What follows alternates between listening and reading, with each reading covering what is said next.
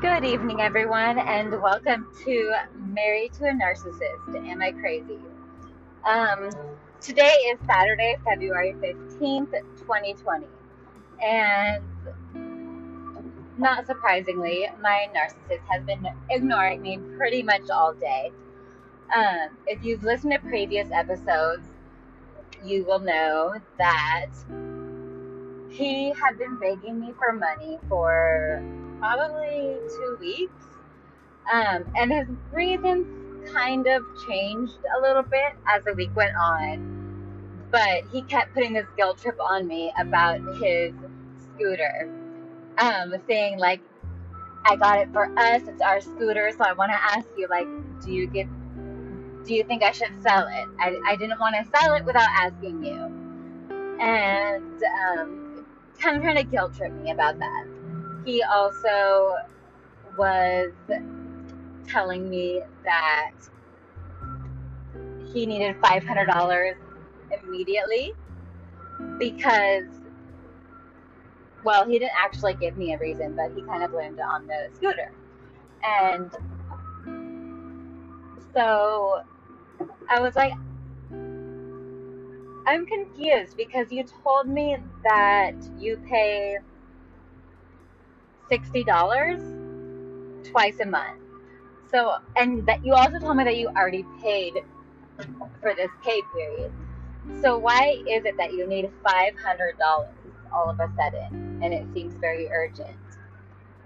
And then he started talking about his debt and all of that nonsense. And I was like, well, I have more debt than you do, so you're asking me for $500 just so that I can pay off your debt? And I told him, I've already told you I don't have any extra money. So I don't know why you keep asking for this. Um, anyway, he got paid yesterday um, he blocked me from his email account where his where he received his paycheck stubs, and of course lied about it and said the system was just having problems. But I can see that he changed his password.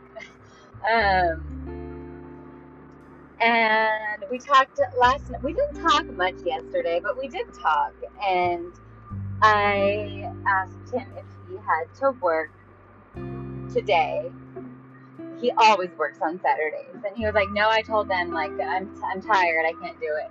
And I was like, really? Like, as you told me that, I was like, haven't you been working less than usual though? He's like, no. And that, that was one of the huge things he had continued to throw in my face. Like, oh, it's, I'm working like so few extra hours or like overtime. Um, it's really hard right now. And now he tells me, no, I, I'm not working less hours.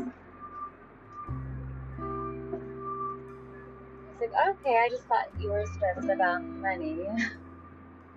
but he's like, well, I mean, imagínate, it's like, I'm, t- I'm tired, like, people have to rest. I told him that I was really sad earlier today and that I just like, wanted to talk to him. And I was scared to tell him that because I was scared that he would just get mad if I asked for his support and like wanted to just talk to him. And I told him that I missed him and of course, you know, that was stupid because he never responds. Um, so I sent him a voicemail on WhatsApp about five hours ago. And he saw it. And then saw the text that I sent right after. And did not listen, did not even listen to the voicemail. So, I don't know. I'm just, I need to get out of this relationship. I need to get out.